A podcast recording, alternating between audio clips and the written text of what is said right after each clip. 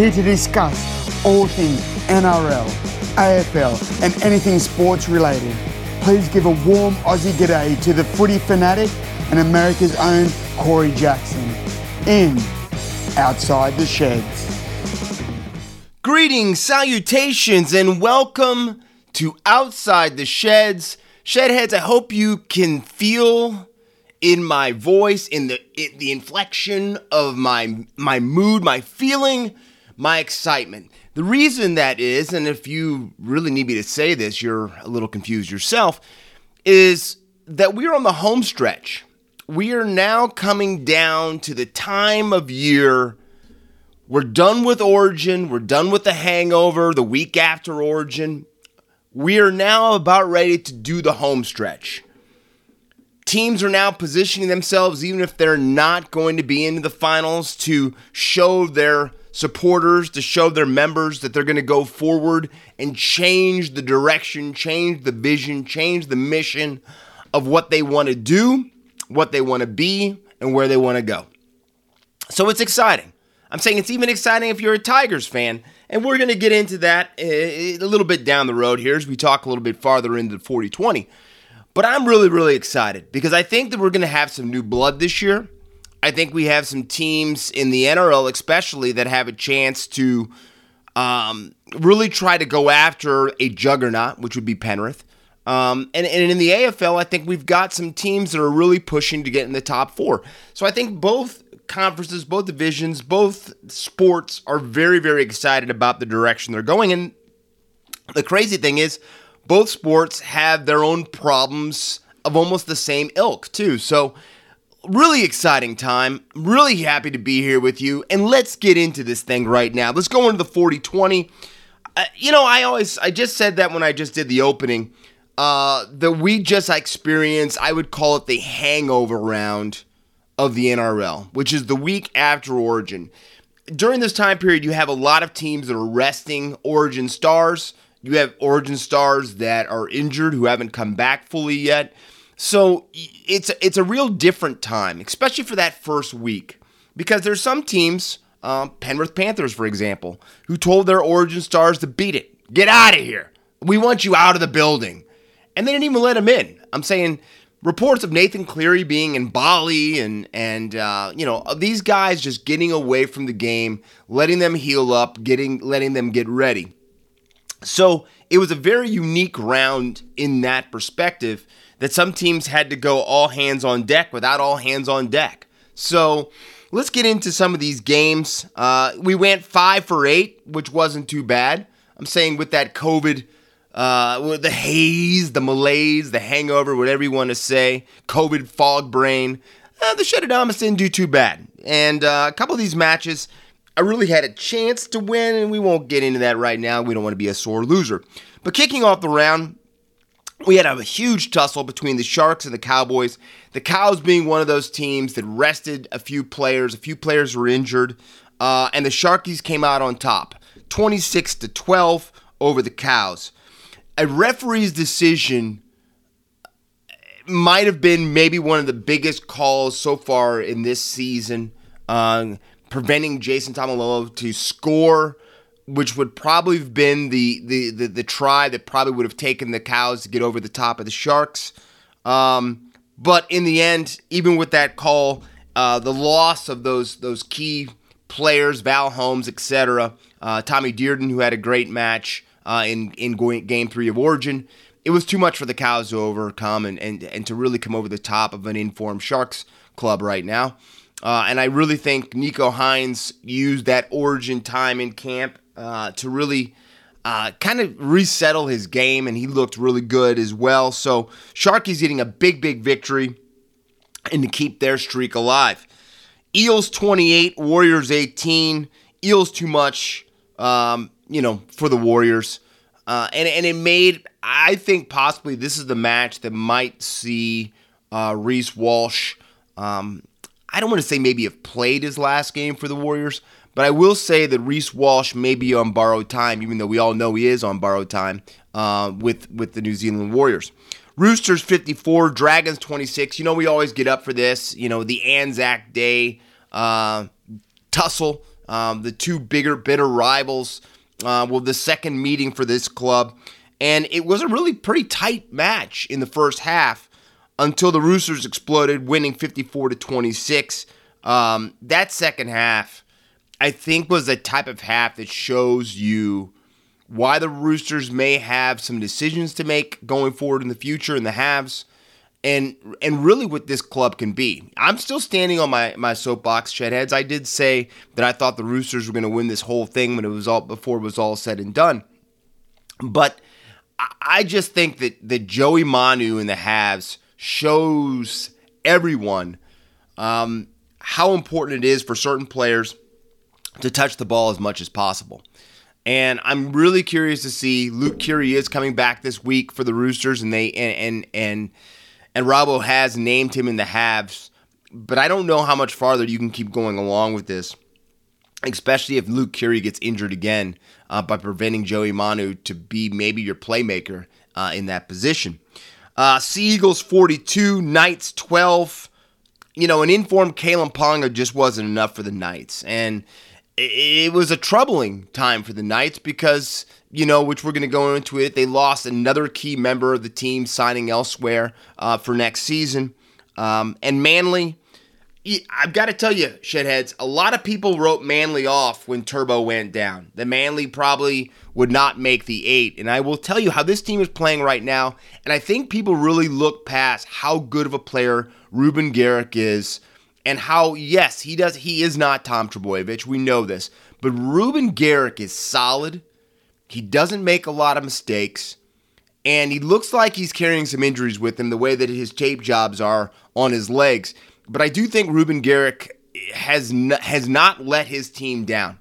And even he might not have that explosive speed as Turbo, he's done an incredible job in the fullback position in, in Turbo's absence. So Sea Eagles had to feel good about themselves because I really think the DCE and Kieran Foran are ready for that one last ride. Even though there's been some rumblings, uh, you know, that Kieran Foran might be second guessing his move to to the Gold Coast next season. I really, really, really think that Manly is going to push hard to get up into maybe even in the sixth position before it's all said and done. Broncos 16, Titans 12. A really valiant effort by Gold Coast.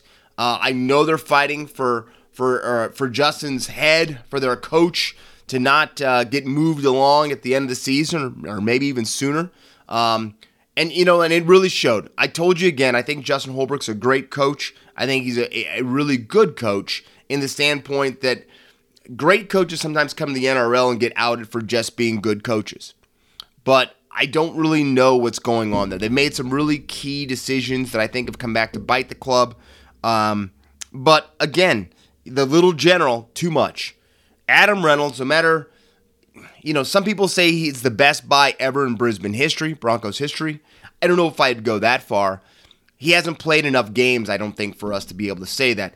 But I will say that the Broncos, Kevy's boys, are going to make it to the finals this year. Uh, and I think you got to feel pretty confident about their strike and their form. And if they can get uh, some players back and get as healthy as possible, they could be really dangerous when it's all said and done. Panthers 18, Tigers 16. Even depleted, I think what we saw was just, let's be honest, the Penrith Panthers are the cream of the crop. They are the best club right now in the NRL.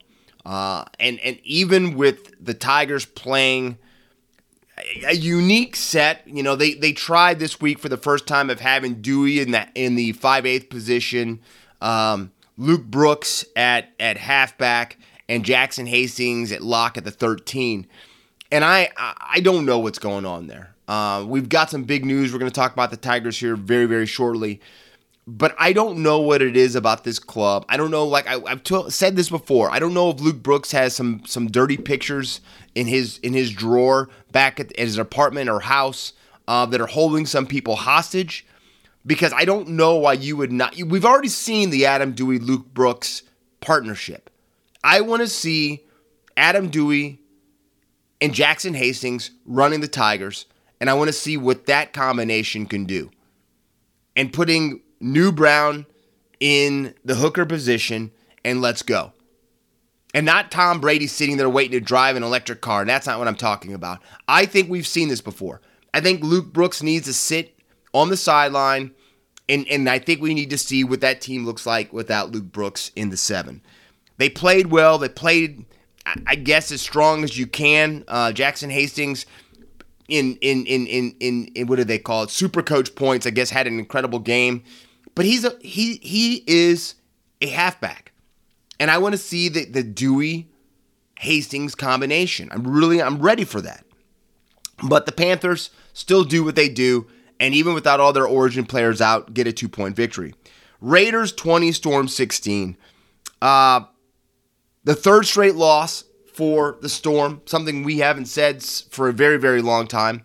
Uh, and a key, key injury with the Ferrari, Ryan Papenhuyzen going down. Uh, this is the first story we're going to lead with going in our deep dive on the 40 20. But again, the two friends, Bellyache and, and, and, and Sticky, getting into each other. Uh, and, and again, the Green Machine find a way to get a victory, a big victory, and really setting Bellyache back uh, to the drawing board of what he needs to do, especially with a key loss that we're getting ready to get into. And finally, the match that I think was the match of the round Rabbitohs 36, Bulldogs 28. Um, like I said, I, I, I don't know what I'm blown away, and I'm gonna and I'm gonna talk about this here in more detail very very shortly.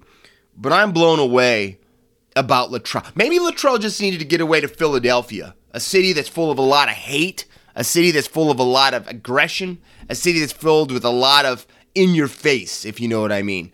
Because Latrell has come back playing like that. He was already like that before he left. But I don't know if he ate one too many Philly cheesesteaks when he was in Philadelphia because the guy is playing possessed and we're going to talk about that here soon. But let's get into this deep dive. Uh, and I want to start off with, I think, something that we all are thinking right now. And that's, you know, stars of, of games, stars in sports are just hard to come by. You know, you have some great players. When you watch a guy that on the drop of a hat can change a game, speed, talent, um, all of it. And then when you see that he may not be the prototypical form or size of some players, that also draws your attention.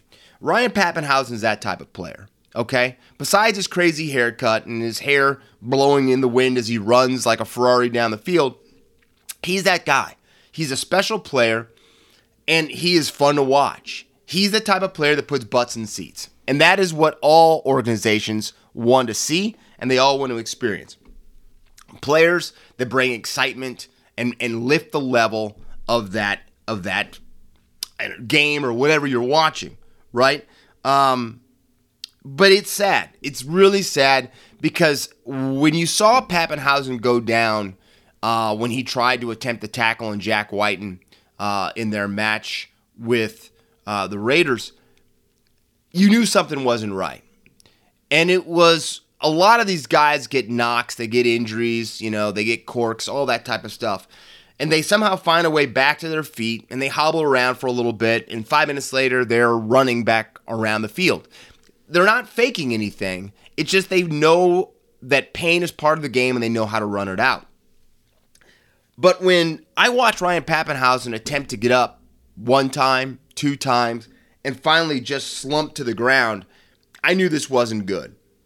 And when I finally saw him with his arms around the trainer's neck as they got him off the field and he wasn't putting any pressure, that's when I knew that it was really, really bad. Now, I think watching enough sport, we always go right to the ACL card that he might have ruptured his ACL or tore his ACL, however you want to call that or say that. But I was not expecting that I would hear the, the, the phrase fractured patella the fractured kneecap uh, to all of you that aren't married to a medical professional. Um, and I've got to say, it was it, it's a shattering blow to the Melbourne Storm, and, and that's not even trying to be funny about that. Papenhuyzen, even though we'll, we will probably see, see Nick Meaney fill in in the fullback role, which he's done an admirable job when Papenhuyzen has been out, but Papenhuyzen is a freak. He is that that special special player that can do special special things. And so you have to expect a backstep by Bellyache's team. You have to expect them to really struggle. Papenhuyzen's only played it in 11 games so far this season due to knee and hamstring injuries. And that is something I think we've noticed because we've noticed that Melbourne has been up and down. They've just not seemed like that team that, like before, if Melbourne loses a game, if you're a betting man, you're putting probably your car, maybe not your full mortgage, on the next week's game that they're going to rebound it and win, right? And that hasn't happened this year. They've struggled.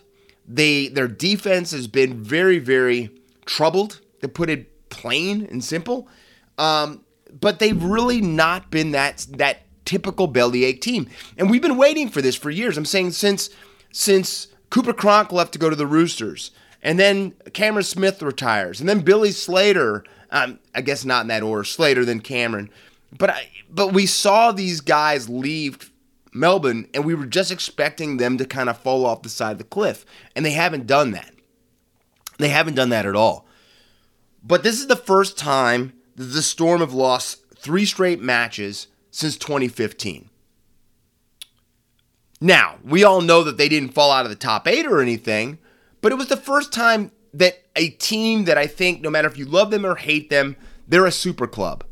And when you see a super club lose, three matches in a row, that is unsettling because you know something just isn't right.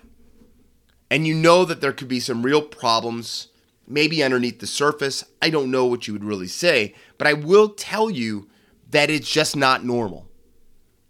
And I and so much so that it's not so normal that I have not seen Craig Bellamy throwing a tantrum, you know, breaking things, uh, storming out of the room.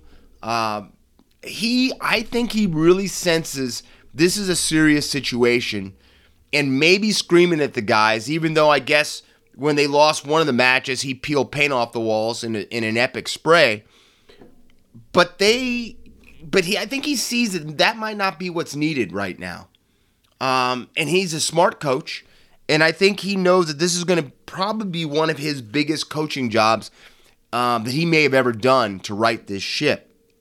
Now, also in the match, we've had we had some some not fisticuffs, and we are not talking Origin three here, but we had some high hits. And Jordan Rapana has received a two match ban for a careless high tackle on Marion Seve that you know it was bad, I guess, but I didn't think that Rapana was going to get two games for that and plead guilty and accept that. Uh, and then other things later came down the line with Rapana getting taken out later too. Um, and and you know, I think that Melbourne wanted to show that you're not going to take one of our guys and do something to him and not receive repercussion for that. So you know, Rapana's going to be out for two, so that really could cost Canberra down the line. But I think the question we have leaving this isn't the the victory for the Raiders, which they have to be very very proud of. But I think we leave here wondering what is Melbourne going to look like going forward? And will three losses quickly turn to four losses because they're getting ready to ha- take on a, a inform South Sydney club? A club that looks like right now, they may not be able to fully walk on water, but they may be able to run across it very quickly before they know they're on water. And that is what they're up against. So if you're a Storm fan, you've got to be worried. And I think if you're a Storm player, you're in a position that you haven't been in. And there aren't the Cameron Smiths and the Billy Slaters and the Cooper Cronks. They're inside that locker room right now. So there's new voices. You're going to have to listen to Munster. You're going to have to listen to Jahrome Hughes. You're going to have to listen to guys that maybe have not had to have that type of voice to straighten a ship and to right a ship. So, Melbourne, I guess this is when the championship pedigree comes out. So we'll fully see what they're made of and if they totally lose control of the ship, or if they do what they normally do and write it and, and we're laughing about it in four weeks. So, very big time coming up for the, the team in purple. Now, a couple of weeks ago, we were talking about Latrell Mitchell. And I think everybody's been talking about Latrell for the last few weeks. But the big thing we were talking about has, is how Latrell pledged his total um, focus, loyalty to South Sydney.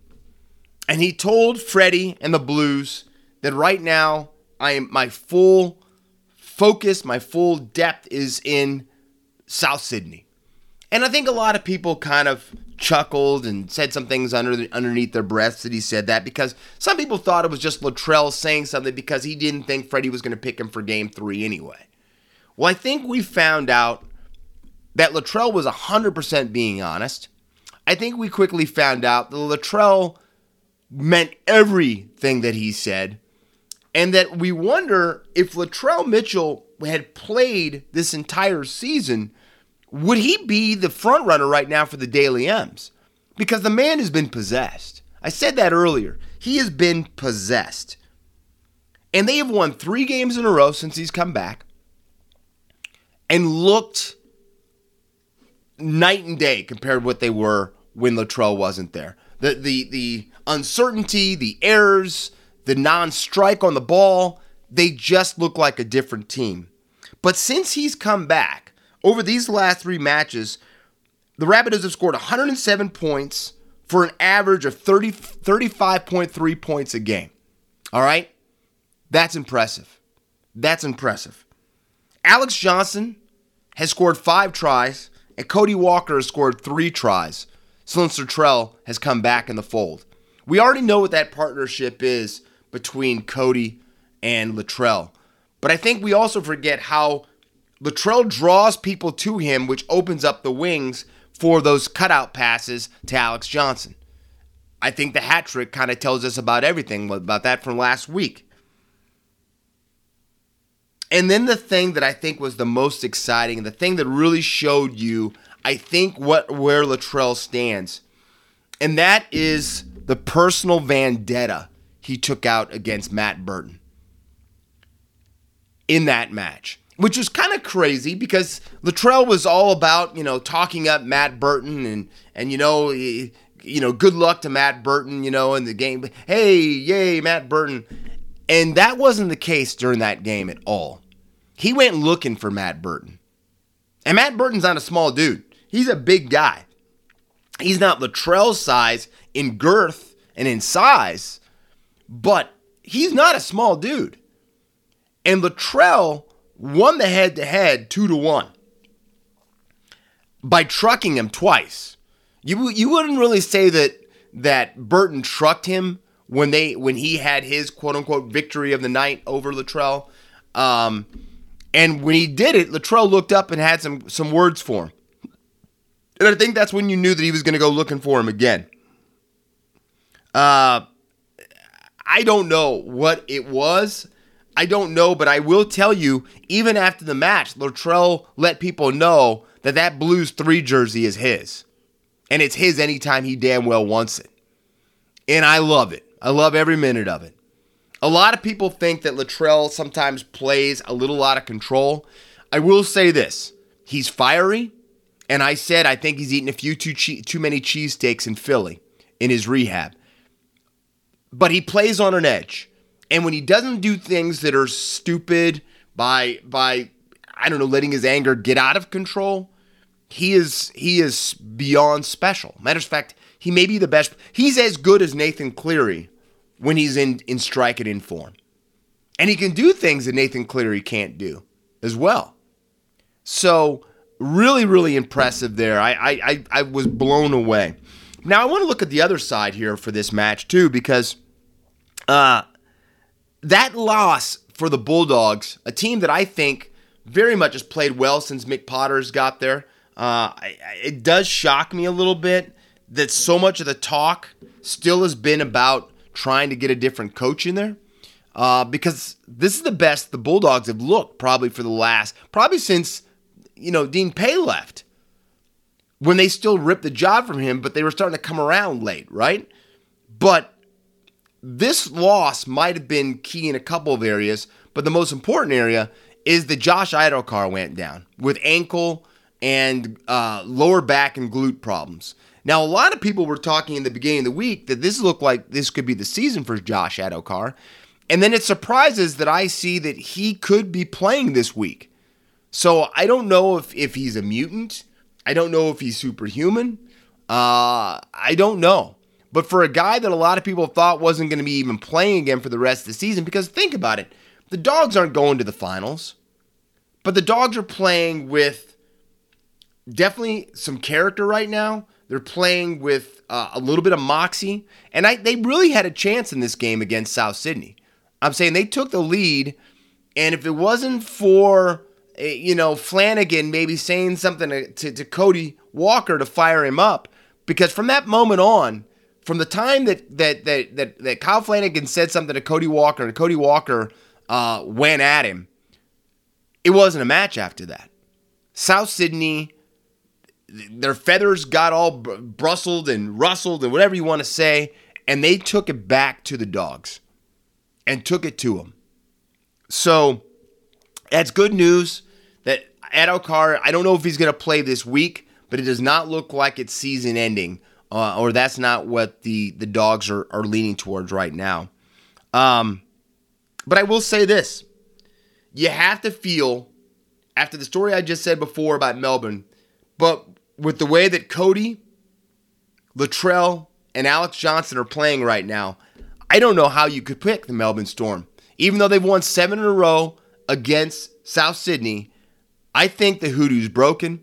And I think, well, am I giving this away too early for you, Shedheads? I might be giving this away. Let's just do it. Let's just let's call my shot. I think South Sydney snaps the hoodoo and gets their first victory in seven after seven attempts against the Melbourne Storm this weekend. Well, I'm ready for it. Are you ready? Is is is is the Tiger Army of Sydney ready to talk about this? Well, I am. And and maybe some of the best news coming out of the West Tigers, out of Concord, whatever you want to say. The Tigers have decided on their future. The Tigers have decided to put their money where their mouth is. And instead of going out and trying to get your Cameron Ciraldos and your Shane Flanagans and players to come from outside the den, outside of the pride, outside of the pack, the Tigers have decided to turn it inward. And even though it was said repeatedly over and over and over again, you know, that that that that we're not to have um, Tim Sheens coach the team. You know, uh, Madge Maguire is not under any pressure from Tim Sheens. Blah blah blah. I don't know what to make of that talk then, but the board of trustees and the board at the West Tigers have changed their song quite a bit because Tim Sheens has been named as the coach for the West Tigers for the 2023 2024 seasons.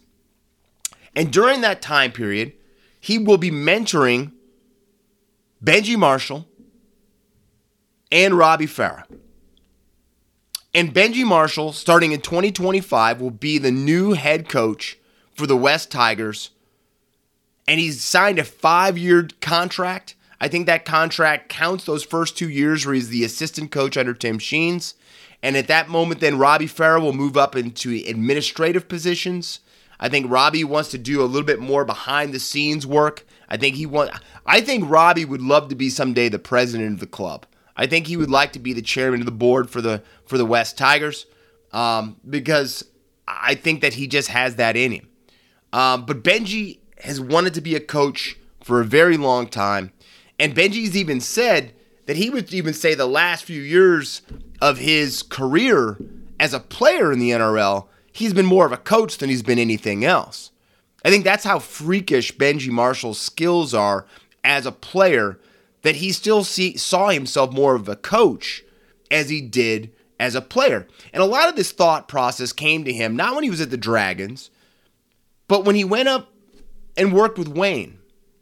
And Wayne Bennett, I think, showed Benji what it takes to be a coach. I think he showed Benji how you go about the game, looking at it in a totally different perspective. And maybe not as a guy that's going to do flip passes and and gigantic cutouts and and and do some magical stuff always, but instead to let the game come to you, analyze the game, and to put into motion things that will win the game and maybe not always be flashy. No matter what you say, I, I think that Benji Marshall shows you what he can do. He made the move into the Fox League studios this year, even hosting his own show. I think what Benji Marshall shows you is that he's not afraid of failure. And if you listen to a lot of these gurus that are out there uh, that, that try to change people's perspectives, try to change people's lives, um, and I'm not going to drop any names here because you can find those people on their own. Or you can contact my good friend David Lindsay, who will help you find all of these people if you need them. But what I'm trying to say is Benji is not afraid of failure. And he and if he was afraid of failure, he wouldn't have done that flip pass in the grand final of 2005. He's about attacking, attacking, and attacking. And then if you lose there, you come back and you attack again. And I think that's what's so exciting about him possibly uh, leading this club forward. And I don't want to say possibly, but when he takes the full reins of the West Tigers, I think you see how serious he is because now word has come down that he's stepped away from Fox League and, and is now going to concentrate 100% in being at the West Tigers. I think you see that the thing that I think a lot of people forget is Benji is an icon in a lot of locker rooms. And and I think that type of voice that he has, being the guy that he has, is going to change something the West Tigers have had a problem with recently, and that is bringing named players to the club. And and I and he hasn't he hasn't taken a step. Uh, how should I say? Put the car neutral whatsoever because word is he's already reached out to Mitchell Moses to come back to the Tigers. And I and I will tell you a lot of people that are fans of the West Tigers really thought that the Tigers had something coming with Teddy at fullback, uh, Luke Brooks and, and, and Mitchell Moses in the halves, Kevin Naiqama on the wing. Um, you know, you just had a lot of players and a lot of feeling of positivity going through that club of what that next that next cycle of players were going to be. And then they lost them all. They banked everything on Luke Brooks. And I don't think that's panned out. And that's why I think I'm so ready to see Luke Brooks move on to different pastures. I know the Newcastle Knights really want him. Uh, and let the Tigers start fresh. Let the Tigers start bringing guys up from the pies, from the magpies, and see what they have. And if they can get Mitchell Moses back in there, there will be people over the moon about that move. Sorry about that, Dom, but it's true.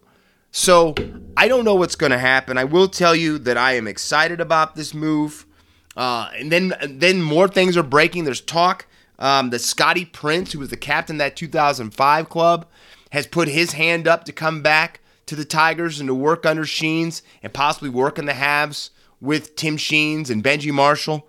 Um, to say the band might be getting back together might be the biggest understatement I've said on Outside the Sheds in the last six months.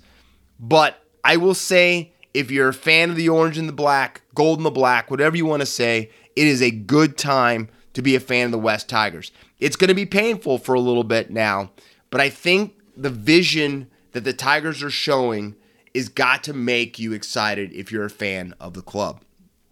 Now, speaking of the man who might have changed Benji Marshall's life, Wayne Bennett, uh, he has not made that big splash in signings like I, think a lot of us thought that he was going to. Um, you know, Wayne is an icon of the game like Benji, but he's an icon from the coaching perspective and the coaching ranks. So I think a lot of people thought that people were just going to run to the table and just start signing on the dotted line when he took over as the head coach of the Dolphins.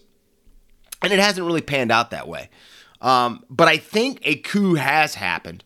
And that coup is that it has been now named that Kristian Woolf from St. Helens is coming to the Dolphins to be their coach, like Benji Marshall is going to with the Tigers, starting in the 2000, excuse me, 2025 season. And that he's going to come and work with Wayne. Uh, and I, it looks like it's starting in 2023 to be his assistant coach to make sure that it's a, a very fluid transfer of power when that time comes. I cannot tell you how big of a fan of Kristian Woolf I am. And it looked like he was going to go back and maybe coach St. Helens for the 2023 season until this broke because he turned down the Warriors job. And I think a lot of people were wondering if he was waiting for that perfect job. I push hard for him to go be the coach for the Tigers, even though I'm very, very happy with the direction they're moving. But Kristian Woolf, to me, I think is a special, special coach. And I think the way that he talks and the way that he can really interact with a lot of Polynesian type player, I think he can do it, showing what the, the power he's got being the coach of Tonga. So I think that this is a huge, huge victory for the Dolphins. And I think that you're going to see this pay forward uh, in the coming years in, in, in, in huge results for the Dolphins. Now, it may not be the splash a lot of people were looking for, but Anthony Milford, uh, who's always wanted to get back to Queensland, uh, his wife has always wanted to get back to Queensland, um, has signed on, it looks like a two year deal, uh, and has turned down Newcastle to go to the Dolphins. So that is a big move. Uh, that is a, a, a big halves player that I think that you'll see Wayne get firing again.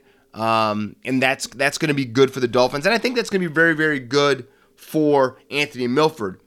Now, to me, this just leaves one question. Can the Dolphins circle the wagons and find a way to sign Cameron Munster to a contract going forward uh, after this season, maybe after the 2023 season? But can they get him to come back with paying the big money because he's going to he's going to call for quite a big paycheck. Uh, but can they can they get him to Redfern? And I think that's what's going to really spell out where the Dolphins go going down the track is if they can really name and and bag that big fish.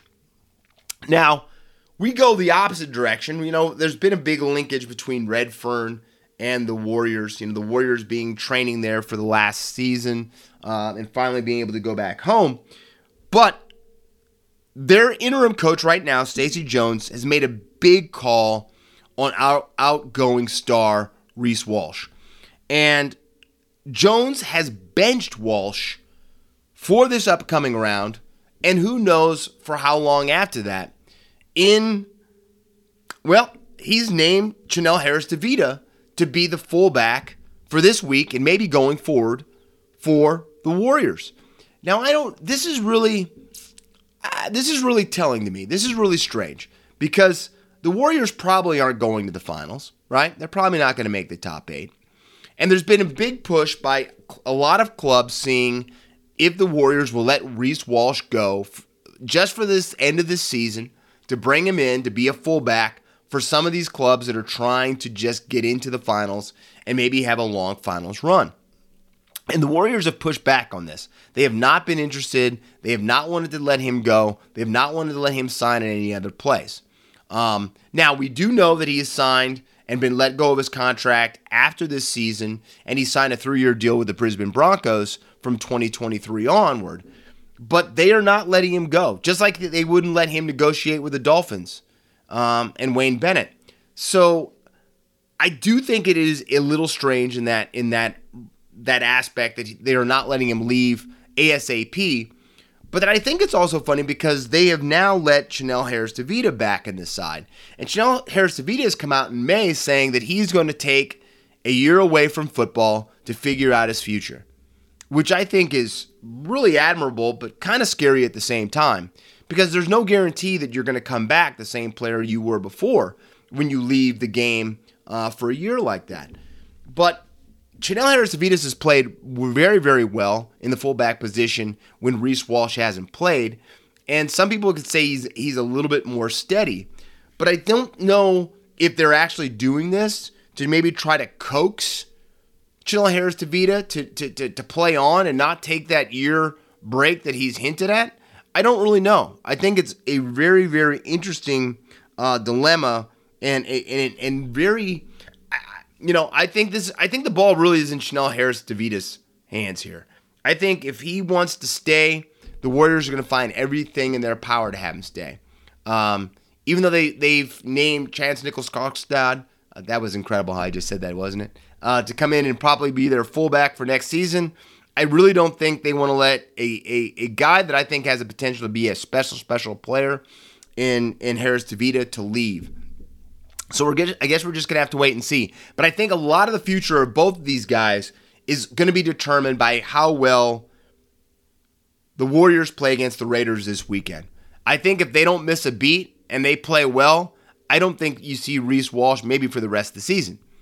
But if if they struggle or if Chanel struggles back in the fullback position, I think you'll see him for sure again going on that that year um, sabbatical. And I think Reece Walsh could be put right back in the side. So this weekend's going to have a lot to say about what direction the Warriors are going to go forward. Now, Ryan Papenhuyzen, even though he was probably the biggest injury for the weekend, uh, is not the only uh, big name that went down this weekend. Because in a huge blow to the Sharkies, Sione Katoa went down with a shoulder pectoral injury that's going to see him miss the remainder of the season for Cronulla. And I don't know if I can really emphasize how big that is. He's got 14 tries for Cronulla right now, and he's provided immense strike out on the wing for that team. And and and and he's just a he is a beast. He's tough to bring down, um, and he always seems to be at the right place, the right time um, when the Sharks go on the attack. So I think this loss of Sione Katoa could cost Cronulla a top four position when it's all said and done at the end of the season. That's how big of a loss I think this is.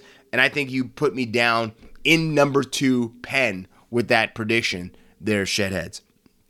Now, there were some other very, very key injuries for round 18. Uh, and let's go into go into them a little bit here.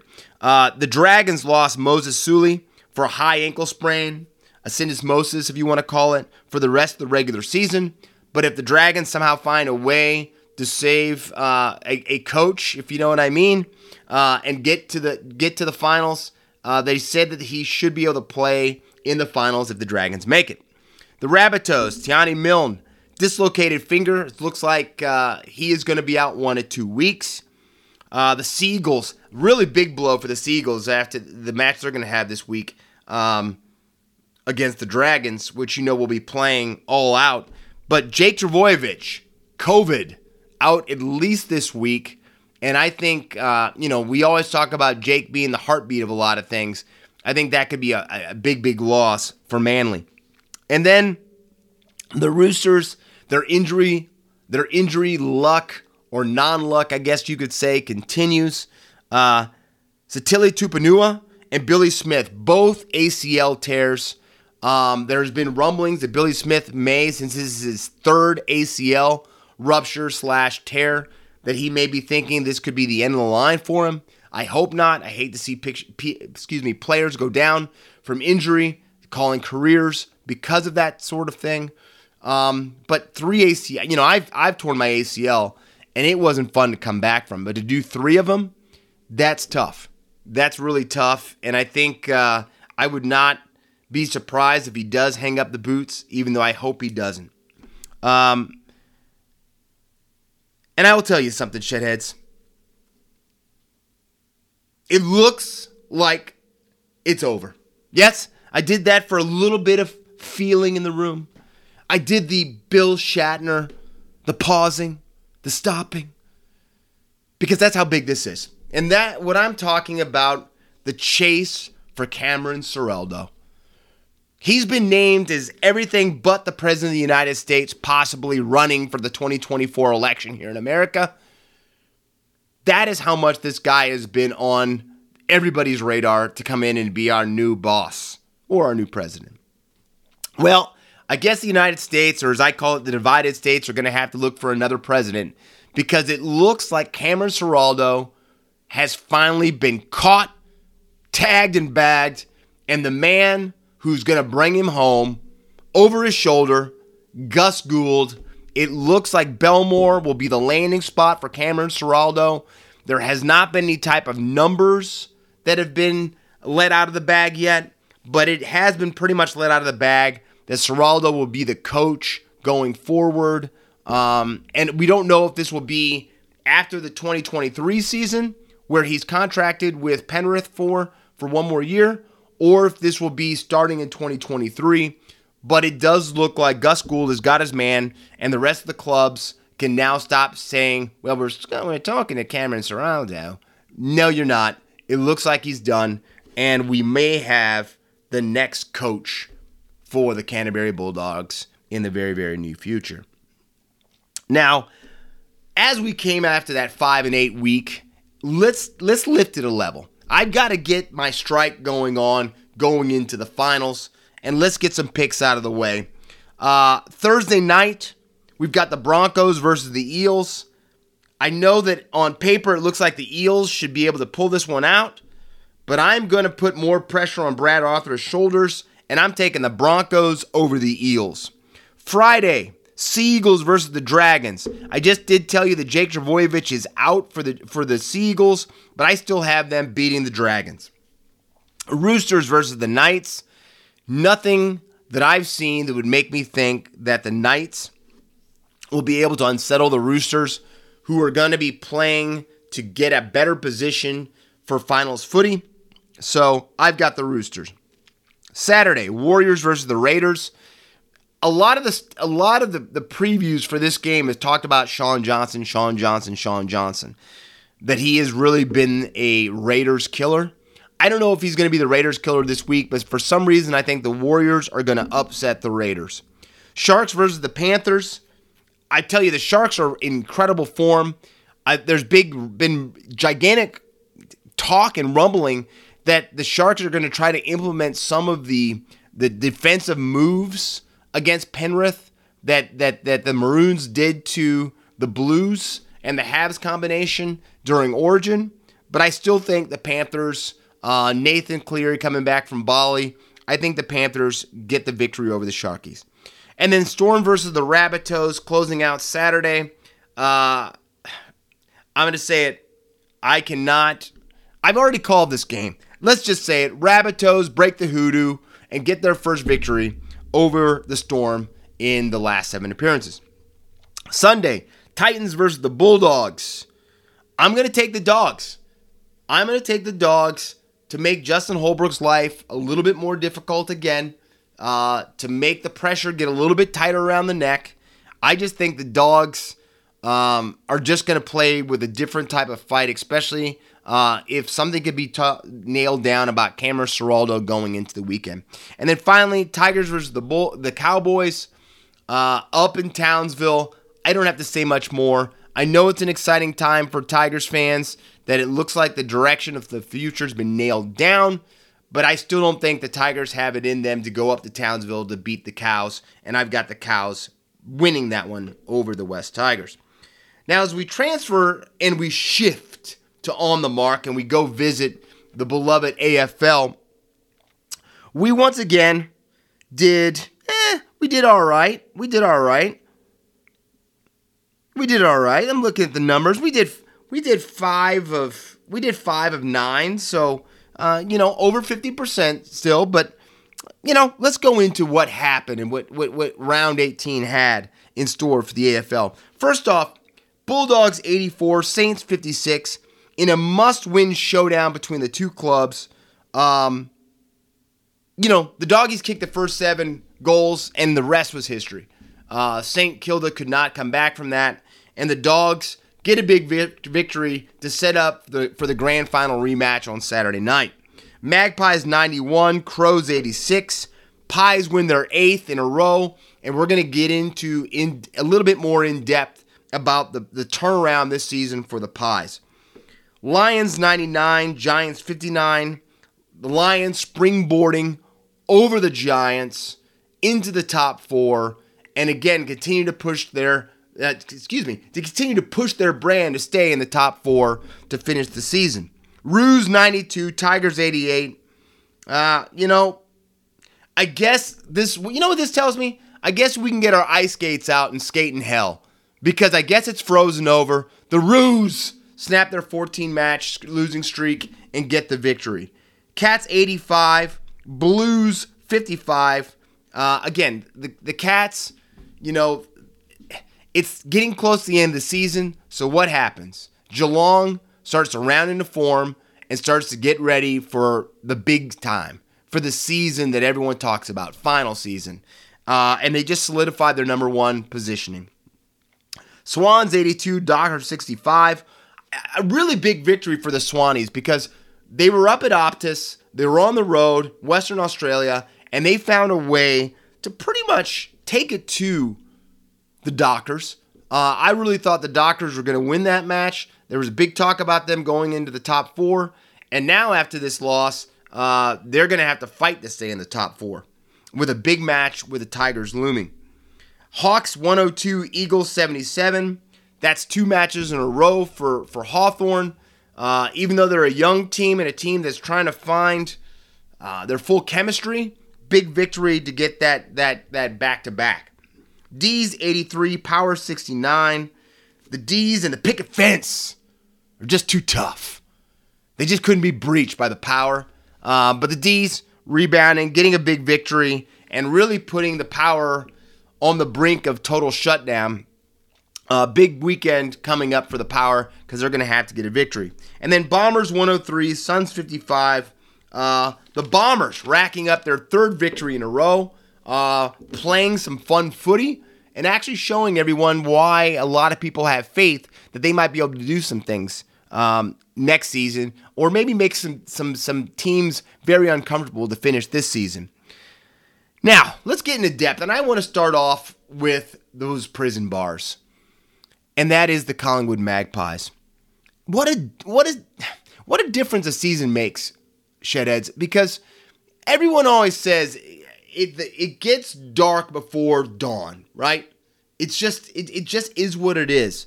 And I think Collingwood is showing us how much that is a truthful statement. Because last year at this town, time, after round 18, the Pies had a 5 and 12 record and we're sitting in the 15th position on the ladder. Okay? Think about that. Last season, finals looked like they were done. They were just in trouble. Uh, the record was not good. They were a shell of that club, right? Now let's let's let's flip the calendar ahead. Let's just let's okay okay we're in our time machine and we're back to present day. This year's been a total reversal, and I don't think I have to tell you Pies fans that Collingwood is now 12 and 5 and sitting comfortably in fifth place, tied with the fourth place team at 48 points. And just knocking on the door. And you have to say right now, Collingwood is playing the better football of the two clubs between them and Fremantle. So a really crazy thing, but I think this is the epitome of why players, administrations, teams preach over and over and over every season is a new season. And you can't go back and look at the previous season to say what you're up against. So they're proving that. Uh, and, and it's and it's been fun footy to watch because I think the pedigree, the confidence was on full display this weekend against the Crows at Adelaide Oval. We know how difficult difficult it is for the Crows to lose at Adelaide Oval. They're, they play like a different club there. Uh, I've told you I love it. It's one of my favorite places to go to. But the Pies showed what they're made of in that game. Um, you know, because the Crows jumped up to 20 points in that. And I was really kind of thinking this is not going to be good for the Pies. You know, they'd won seven in a row, they'd showed some strike. But again, we're talking about Adelaide at home, and they jumped out to an early 20 point lead before the Pies stormed back. And they, I don't know, was it because of the celebration of Scott Pendlebury, their captain's 350th game? But the heart they showed to get back into that match was something special. Um, but the fireworks really began in the second half for me because 16 points late in the third term, the Crows were cruising. All right. And then all of a sudden, the Pies score kick four in a row and go up to a 16 point lead themselves after Jamie Elliott kicked a, a goal that looked like it was going to take them over the top. But then the Crows charged right back into it. The Crows showed again that they fight till the death at home. But it could they still couldn't come over the top. And I think that to me those last five minutes of that game showed you the difference in the Collingwood club this year compared to the last couple of seasons. Because they had every reason to fold or to to tighten up late, and Collingwood didn't do that. They found a way to get dirty. They find and, and we know that they were dirty because that was that game was played in wet, wet conditions, right? But Collingwood found a way to remember what it takes to win a game. And that's what happens when you win multiple games in a row. And they would won seven in a row. And guess what that showed? That they were ready to win eight. And I will say the Crows were very valiant in their attempt to try to hold home court advantage. Uh, you know, Tex Walker and the boys, they did everything they could to try to unsettle, but they couldn't. And now, sitting at 48 points apiece, you have to say Collingwood has a real, real strong chance to finish in the top four this year. Uh, and and I I said this to start off the show. This is the time of year we love. These last five, six rounds of the season, um, these teams separate. These teams fight to the death, and I can't wait to see what happens for this top four battle. Shedheads, I'm kicking myself. I, I will admit to this to you right now. I am kicking myself that I did not take the Roos over the Tigers this last week. Uh, this same event happened pretty much in 2019. Brad Scott left the Roos, and incoming coach Rhyce Shaw helped the Roos orchestrate a, a stunning upset over an informed Tigers club who we all know how that 2019 season finished up for the Tigers. It did shock the AFL world, but again, it shows you why gambling probably isn't smart because you probably just lost your month's mortgage payment. This time it was Coach Leigh Adams. And I, I will tell you, I just sensed it. I sensed it so much last week that just that change of voice in a locker room can make all the difference in the world and and Leigh Adams, no matter what his voice sounds like, no matter what, for some reason he said he wanted to let the guys celebrate and to go out there and to take the game to the Tigers. And it helped. The Roos getting a four point victory over Richmond. Um, and it humbled the Tigers. I mean, you know, I, I don't know if anybody thought, except for me, even though it doesn't show because I didn't pick them. I don't know if anybody really thought that that that the Roos were going to be able to do this. But they scored 92 points in their 92 to 88 victory over the Tigers. The most points they've scored all season. So that's got to tell you something. I don't I don't want to say it this way, but it was almost like the shackles were let off of the Roos and let them hop around the field for four quarters. It just it was it was impressive, and, and, and if it doesn't blow you away about what teams can do, I think you're crazy. The hero for the Roos again was Cam Zurhaar. I think I said that right. Uh, who kicked six goals. Uh, and, and, and I guess he's getting close to being out of contract. I would sign him. North, North Melbourne, don't, you know, I don't know if you guys subscribe to Outside the Sheds yet, but if you're listening, I would get that guy on paper. Kicking six goals, including the match winner, tells me that this guy's got a little bit of that it to him. And right now, you need as much positives in the clubhouse right now for North Melbourne. Now, on the on the other side, you've got the Tigers. And the Tigers had plenty of opportunities to win that match. They had plenty of opportunities from right out in front. Uh, you know, Jack Riewoldt, who's usually clutch in these situations, was just misfiring. It was just not a, a, a Richmond match to remember. Now, I guess the only thing you can say is that Dimma now can go back and talk about 2019 and tell them how they flipped and changed everything around. Um, but you have to think that this is going to have possibly a lasting hangover for Richmond. But the only positive about this is they've got Fremantle to kick off the round. And Fremantle losing to the Swans and Richmond losing to the Roos, you have to think both clubs are not going to be in the best. How should I say this? They may not be teams you want to meet in a dark alley because I think both coaching staffs took it to the players this week. Uh, and it'll be interesting to see which team can find a way to get it because both teams need to win. Both teams need to win, and that is an understatement. Uh, probably the Tigers a little bit more than Fremantle because the Tigers are fighting to stay in that top eight. But you know what the strike percentage is is for teams to win and to raise the flag who don't finish in the top four. So I know Fremantle knows the importance of winning this match as well. So it sets up for an incredible round 19 match, and I can't wait for it. Now, staying with the Roos it has been reported that they right now are the front runners to get the signature of super coach Alastair Clarkson. And I know this is this could be a game-changing play for a club that really hasn't had a lot to brag about or a lot to cheer about for a while. The problem with this is if they do sign Clarko, they're going to have to be smart about it. Cuz Clarkson's asking 1.6 million a season, which will make him the highest paid coach in the game.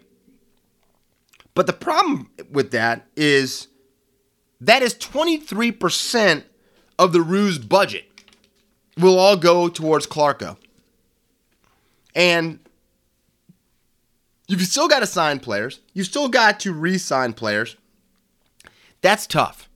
That is a tough, tough call to have 23% of your money going to a coach because you still got to you still got to sign assistant coaches. You've got to do a lot. So I know he's a big fish. I know he's a coach that can change clubs around.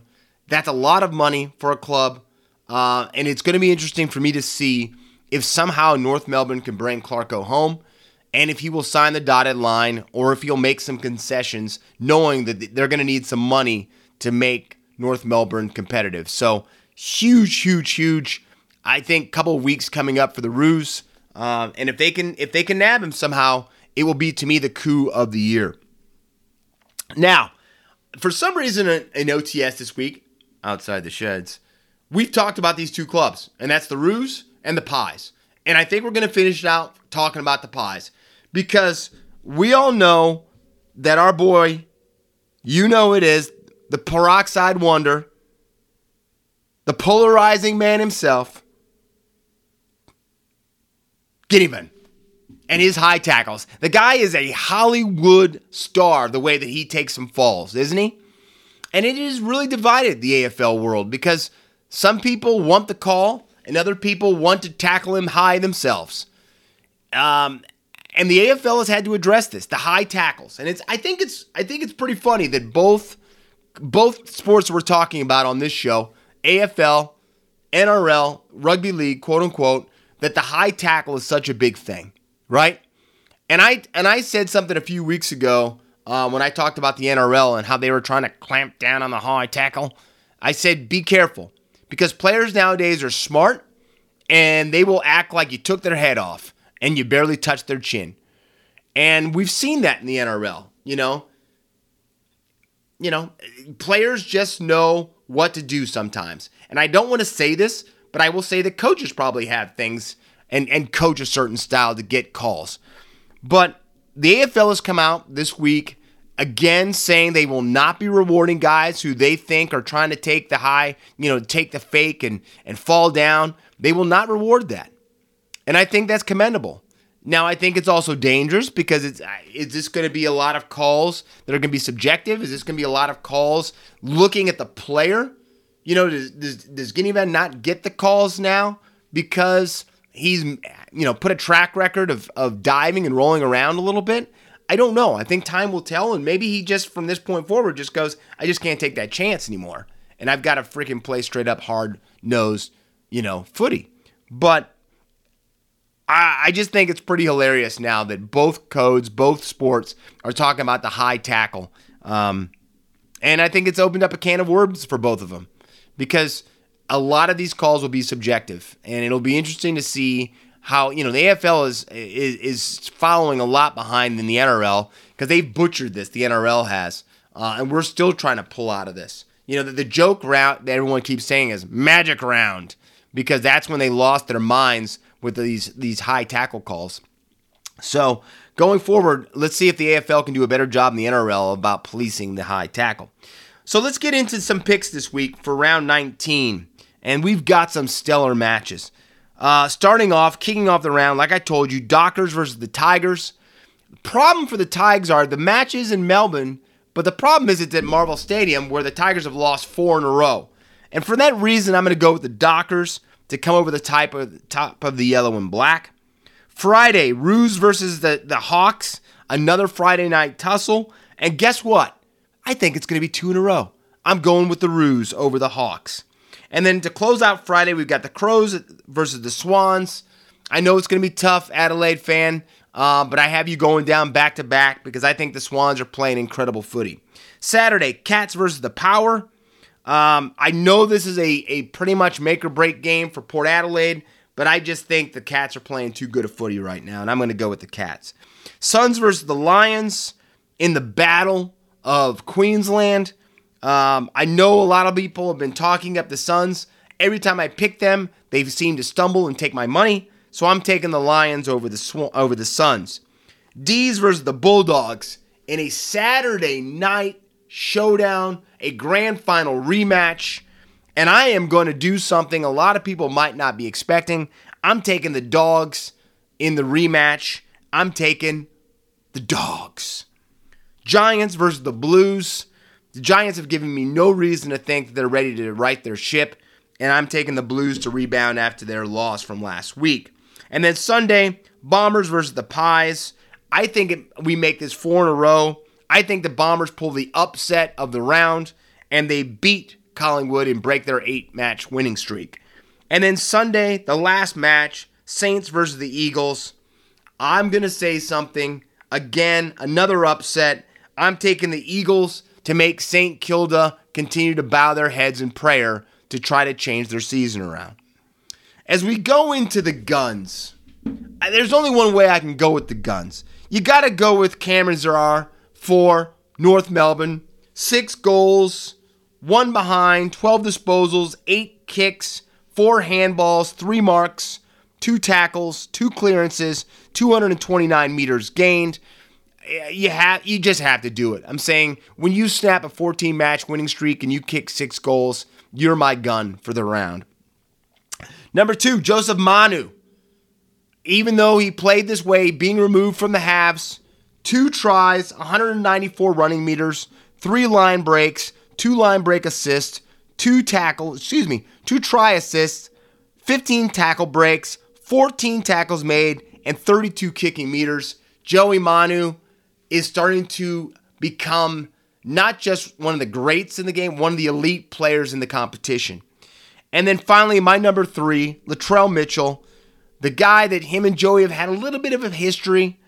One try, four for seven conversions, 137 running meters, one line break, three line break assists, three try assists, 12 tackle breaks, two tackles made, 74 kicking meters, and two demolitions of Matt Burton on the pitch, on the field of play. Sorry about that, Burton, but I have to remember and remind everybody Latrell is a bulldozer. So when we go outside the bubble, it is a very quiet time. You know, I'm not really into the Major League Baseball All Star game. You know, it happened. Uh, I really don't care about golf too much. I'm sorry, my friends down under, but you know, Cameron Smith now going to the LIV Tour um, you know, yes, you did win the British Open, but now you're going to take your rat tail and go to the Egyptian League. So, yeah, not really into that. Um, but what I do want to talk about UFC 279, it has just been named Nate Diaz against Hamzat Chimaev. And I cannot wait for this fight. The old guard against the new guard. Uh, at T Mobile Arena, September 10th. It is going to be a fight. And I cannot wait. It's been a while since we had a fight. And to me, this this fight is as big as, you know, the two fights we had with Volkanovski and Adesanya.